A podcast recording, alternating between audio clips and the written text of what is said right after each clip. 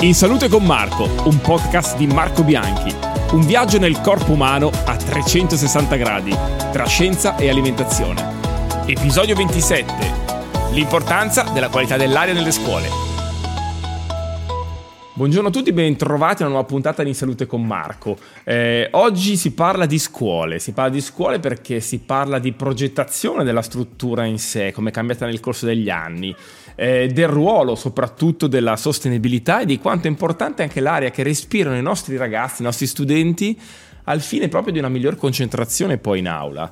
Eh, tutto questo lo faccio grazie proprio, oltre che all'architetto Caterina eh, Parrello che è qua con me, che adesso ti introduco e ti presento, insomma sì. lo faccio grazie anche al supporto di Dyson, eh, che ormai è da tanti anni al mio fianco e oggi ehm, supporta appunto anche questa, questa puntata così speciale. Anche perché Dyson con la scuola, insomma, ha qualcosa a che fare perché quest'anno si è impegnata per una campagna di sensibilizzazione proprio per i nostri studenti lombardi con un progetto stupendo che si chiama proprio Scienza nell'aria, dove li ha proprio invogliati e portati a comprendere anche la scienza che c'è in questo mondo così, eh, insomma, così sembra astratto, invece poi così tanto reale e di cui dobbiamo invece occuparci. E per farlo oggi ci sei tu. Ciao, buongiorno, buongiorno allora. a tutti, grazie dell'invito ed è veramente un piacere poter... Caterina, posso darti del tu? Sì, Te lo sì, dico certo, subito. sì. Ok, così almeno... Eh... Grazie Marco ed è un piacere poter avere questa occasione in cui parlare un po' di quella che è la storia della scuola italiana e quello che magari eh, può succedere per i prossimi anni, quello di poter essere, di poter a rinnovare la cultura urbana mm, proprio con una nuova scuola eh, e quindi nuove architetture per l'edilizia scolastica. Nuova scuola anche perché adesso saluto Riccardo che ci saluta, lo sentiamo sottofondo, il pappagallo di Ah, casa. sì, sì, sì. Eh,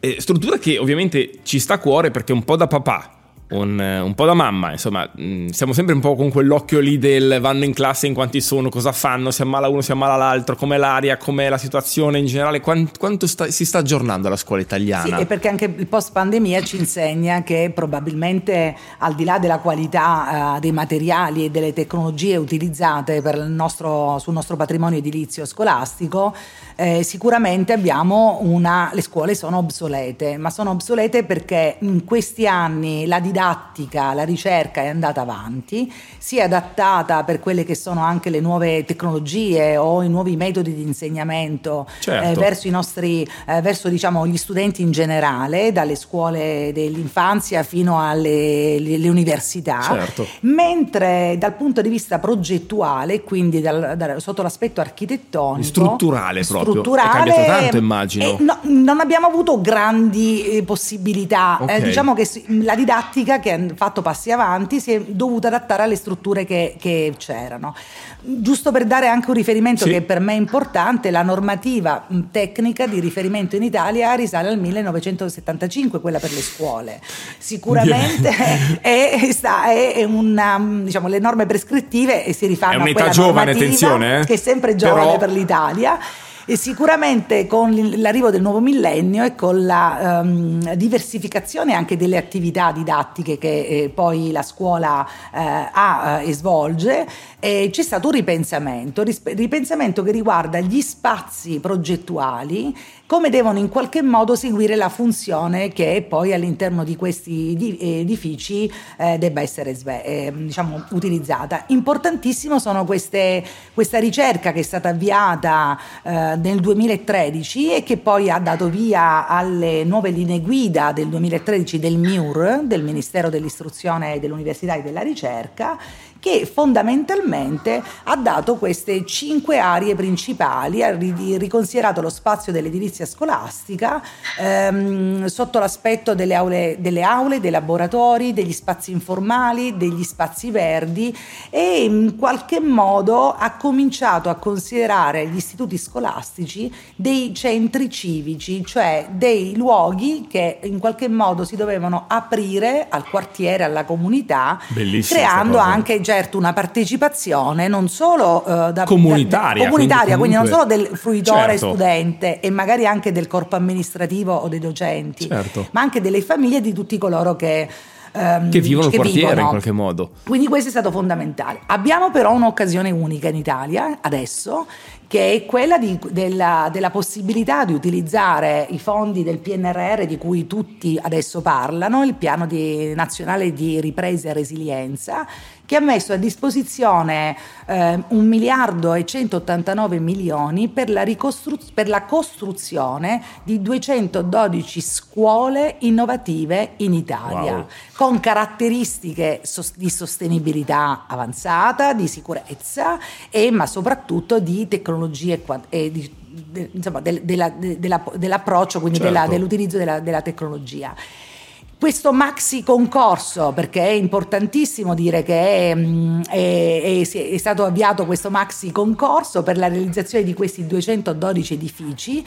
Consideriamo che mh, mm, la realizzazione di questi edifici andrà in, del, in sostituzione degli edifici scolastici obsoleti distribuiti per tutta Italia, ehm, con una possibilità di circa del 50% di questo finanziamento che andrà nell'area del mezzogiorno. Cavolo. E diventa importantissimo il Molto. fatto che nel prossimo futuro, per le prossime generazioni, questo impegno collettivo che noi abbiamo, diciamo, l'impegno di utilizzare bene questa, questo gettito economico è quello di restituire alle generazioni future un luogo ideale pensato appositamente per i loro bisogni e che sia praticamente un fulcro ehm, di, ehm, da cui parta poi la rigenerazione sia culturale che, ur- che urbana all'interno dei, delle, delle aree, dei quartieri delle città italiane. Tenete in considerazione che a, ad agosto di quest'anno si sono conclusi eh, si è conclusa la prima fase di questo maxi concorso e sono, mm, si sono candidate 1700, più di 1700 proposte. E ne avremo 212 però. Sì, no, che arriveranno poi ad essere certo. selezionate in seconda sì, fase sì, alle 212. Ma questo è un, anche un aspetto importante perché chi ha lavorato su questo maxi concorso, che è stato un bel pool di architetti, eh, certo da Cucinella, Boeri, Cino Zucchi ed altri e hanno lavorato insieme a economisti, a, a sociologi e hanno dato via queste nuove linee guida che in qualche modo danno una chiara descrizione e indicazione, infatti sono prestazionali queste indicazioni, sulla qualità che, architettonica che questi spazi nuovi devono avere e che dovranno, diciamo, ehm, con la caratteristica di essere vissuti sia all'interno che all'esterno, eh, quindi un, eh, diciamo, considerati sia come involucro eh, accogli- che accoglie certo. le aule i laboratori, ma, ma anche tutti gli spazi dell'agorà, della piazza, dei collettivi che, stanno, che saranno di servizio. Quindi è una sarà una grande rivoluzione che eh, lo sappiamo tutti che il concorso di progettazione è un metodo virtuoso per il confronto delle idee e questa volta io sono anche architetto e quindi ingegneri e architetti sono stati chiamati alla progettazione di, nuovo, diciamo, di questo nostro prossimo patrimonio edilizio in Italia. Che meraviglia, vedo, vedo un futuro diverso, insomma. Mm. La speranza è questa. Forse anche più sostenibile, mi viene da dire. Sì. Eh, in questo progetto credo che la sostenibilità eh, insomma, rientri, ne faccia parte, perché sì, è fondamentale perché la sostenibilità intesa oggi è proprio il concetto che chi, ha, chi progetta ha la responsabilità di pensare che questi edifici devono, certo. essere, devono um, poter essere utilizzati nel medio-lungo termine e devono essere, eh, diceva qualcuno, che non si può far pagare due volte alla stessa generazione la spesa certo, anche di una sì, manutenzione sì. di un edificio appena costruito.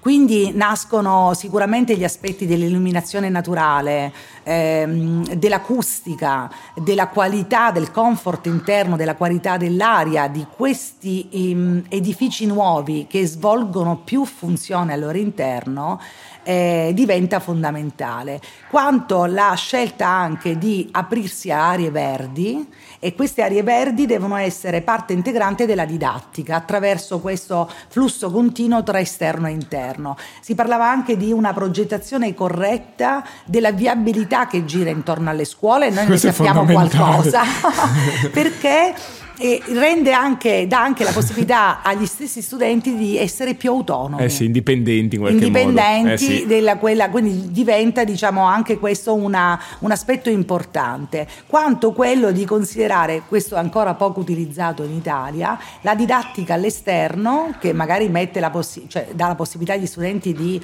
re- relazionarsi con l'ambiente, con i cambi, mh, diciamo, È fondamentale clima, poi, sì, certo. con le coltivazioni, con gli orti e avere poi comunque una trasparenza, chiamiamola così, queste zone di filtro tra esterno e interno in cui tu hai la possibilità di vivere all'aria aperta studiando, e, ma vivere anche all'interno eh, di questi, mh, de- degli, stessi, degli stessi spazi per la scuola. Caterina, ti faccio una domanda proprio precisa qua in questo caso, ma quanto è importante la purificazione dell'aria? E la purificazione diventa importante perché noi abbiamo visto che proprio dall'idea di questa scuola che diventa un centro civico incomincia a poter eh, offrire i propri spazi anche a personale o a mm, fruitori che non sono gli studenti, Certo. quindi che è la collettività tutta.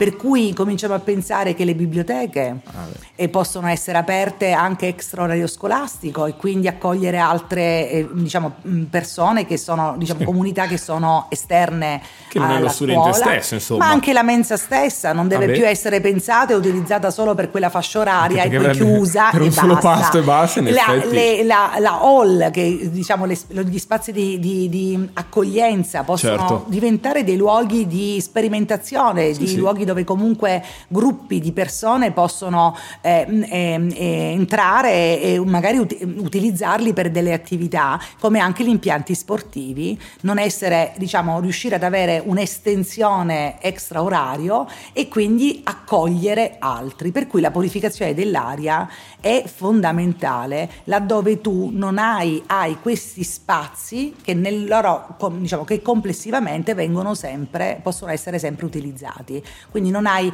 dei- degli spazi vuoti.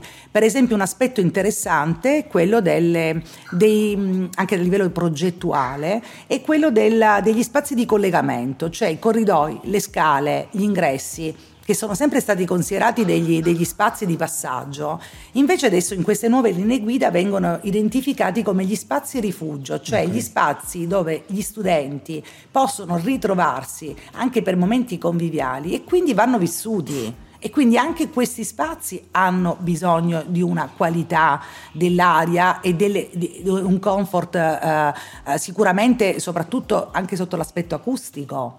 Per cui eh, diciamo più gruppi che si riuniscono Ah beh, in spazi eh, sì. grandi sappiamo che c'è sempre il problema del riverbero della- o della- delle- diciamo, di un'attività che può essere svolta male se non Certo. è progettato lo spazio in modo corretto. E nel corso del- degli anni immagino che insomma, le scuole si stanno occupando in questo momento di questo per migliorare appunto la propria aria. Eh, cosa stanno facendo? Qual è il- lo stato di fatto ad oggi? Insomma? Sì, allora diciamo che anche questo stimolo che è venuto non è che si arrivi a fare un maxi concorso Chiaro. su delle linee guida perché ci si è eh, mh, perché le necessità o le problematiche si- sono emerse ieri. Questo alla scuola del nuovo millennio ha in qualche modo eh, riconsiderato che la lezione frontale non esiste più. Ok. Per cui il- qual è la realtà? Eh, da, un- da una- da un punto di vista mh, molto pratico, noi abbiamo imparato sulla nostra pelle che emergenze sanitarie come quelle della pandemia in qualche modo ci hanno fatto capire che noi non possiamo utilizzare più questi spazi così come erano stati creati. Non può esistere un'aula mh, ristretta per un numero massimo di eh, ragazzi che devono viverla. Mm, Quindi già l'idea di pensare alle aule, ehm, gruppi di aule che hanno delle, mm, eh, dei locali che si possono annettere in base alla necessità dell'aula e all'attività che nell'aula si svolge attraverso delle pareti flessibili e quindi una connessione di eh, raddoppiare gli spazi, annettendo magari una volta un'aula e una volta alla- ad altri gruppi di aule, permette di passare da mm, ehm, 20 alunni a, in uno spazio ristretto, magari concedendogli uno spazio più grande. Questo che significa che tutto, anche gli arredi di cui dispongono devono essere degli Ah, arredi sì. leggeri, Certo. perché devono comunque in qualche modo dare Dinamici, dinamici, sì, devono, devono dare, il, il- devono dare la possibilità eh, di rendere molto flessibile questo spazio e utilizzare ehm, questi locali sempre in modo continuativo, per cui ehm, sarà anche una scelta importante, ma è un obiettivo quello di scegliere poi se la ventilazione dell'aria deve essere meccanica o deve essere naturale. E laddove noi sappiamo che c'è una continuità eh, di attività, perché magari sono anche spazi dove ehm, ehm, eh, i laboratori che si attivano sono laboratori che magari danno una partecipazione sempre più ampia eh, delle attività che si svolgono, probabilmente devono essere, e lo sono già, eh, hanno una necessità di una qualità dell'aria molto importante per la concentrazione e per il vivere non solo una scuola a mezza giornata, ma ormai una scuola a tempo pieno. E non solo per gli studenti, e non solo per gli studenti, come si a diceva. livello conviviale per tutti. Ma quanto influenza quindi la, la- la- la- sì, la qualità dell'aria, diciamo, sulla concentrazione dei nostri studenti? Beh, c'è anche l'aspetto, per esempio, si parla tanto di scuola a cinque sensi, che il diciamo, che questo modo anche di coinvolgere, perché la scuola deve avere il principio, diciamo, uno dei- dei- degli obiettivi principali è che la scuola sia inclusiva, Certo. quindi sia per tutti. In questo caso poi abbiamo visto che se si deve aprire alla comunità intera deve essere veramente per tutti. E quando si parla di scuola a cinque sensi e quindi si dà anche la possibilità di, una, ehm, eh, di uno sviluppo, diciamo, de- della scelta ehm, anche tattile di quello che ci circonda, della scelta eh, della comprensione della, eh, degli aspetti visivi o cognitivi di quello che ci, mh, di- ci circonda, in quel momento lì sicuramente una qualità dell'aria all'interno di un ambiente ci aiuta a muoverci sviluppando appunto quelli che sono i cinque sensi. Non dimentichiamo che la tecnologia e l'aspetto tecnologico diventa essenziale nella progettazione perché mh, noi non possiamo pensare che una scuola mh, possa offrire un servizio se non è connessa e se non è connessa in ogni sua parte. La scuola è un posto di lavoro per il corpo docente, per gli amministratori, che devono non avere degli spazi di risulta, ma devono avere del- dei luoghi anche per loro utilizzabili per una progettazione d'insieme, per un'attività preparatoria, anche per uno spazio di riposo conviviale. Anche quelli devono essere spazi che devono avere una loro qualità dal punto di vista sempre della luce, Certo. della- del- dell'aria e dell'acustica. Mi hai fatto una chiacchierata meravigliosa, cioè. e poi soprattutto vedo, vedo veramente, un- insomma, mia figlia, i figli, mia figlia, insomma, in una scuola, in un ambiente sicuramente più salubre, più, più idoneo anche per, eh, per loro. Sì, sì, riconosciamo anche che i ragazzi adesso, la nuova generazione, ha già una consapevolezza verso il rispetto dell'ambiente, Sì. verso l'uso e il consumo di quello che sono comunque tutte le risorse. C'è un'educazione Vabbè, differente sì. e una sensibilità differente, quindi Sì, magari sicuramente possiamo anche noi- esatto, ne apprendiamo anche noi in qualche Da modo. loro, eh. Io dico sì. sempre un po' come il cibo, insomma, eh, quando sei genitori poi cerchi di essere sempre più attento per tuo figlio e, e da tutti i punti di vista, incluso anche ovviamente questo. Quindi abbiamo fatto proprio una bella chiacchierata. Io ti ringrazio tanto perché mi hai delucidato e Grazie a voi. e insomma, ci hai, ci hai permesso anche di approfondire di quanto sia fondamentale appunto eh, vivere un ambiente con eh, un'aria buona, un'aria pulita, insomma. Ehm, io ringrazio nuovamente anche gli amici di Dyson che appunto mi hanno permesso di, di- di costruire questa puntata, eh, ma soprattutto mi complimento con loro per, questo, eh, per questa campagna appunto di sensibilizzazione perché hanno capito che bisogna davvero partire dallo studente, dai ragazzi, dai giovani per eh, portarli su un tema che poi in qualche modo tocca tutti a tutte le età. Eh, però ovviamente prima iniziamo e, Eh, e meglio è, proprio come il cibo, uguale praticamente. Quindi iniziamo a fare del bene per poi appunto pensare bene domani. Quindi grazie ancora Caterina e Grazie. ci vediamo alla prossima puntata di In Salute con Marco.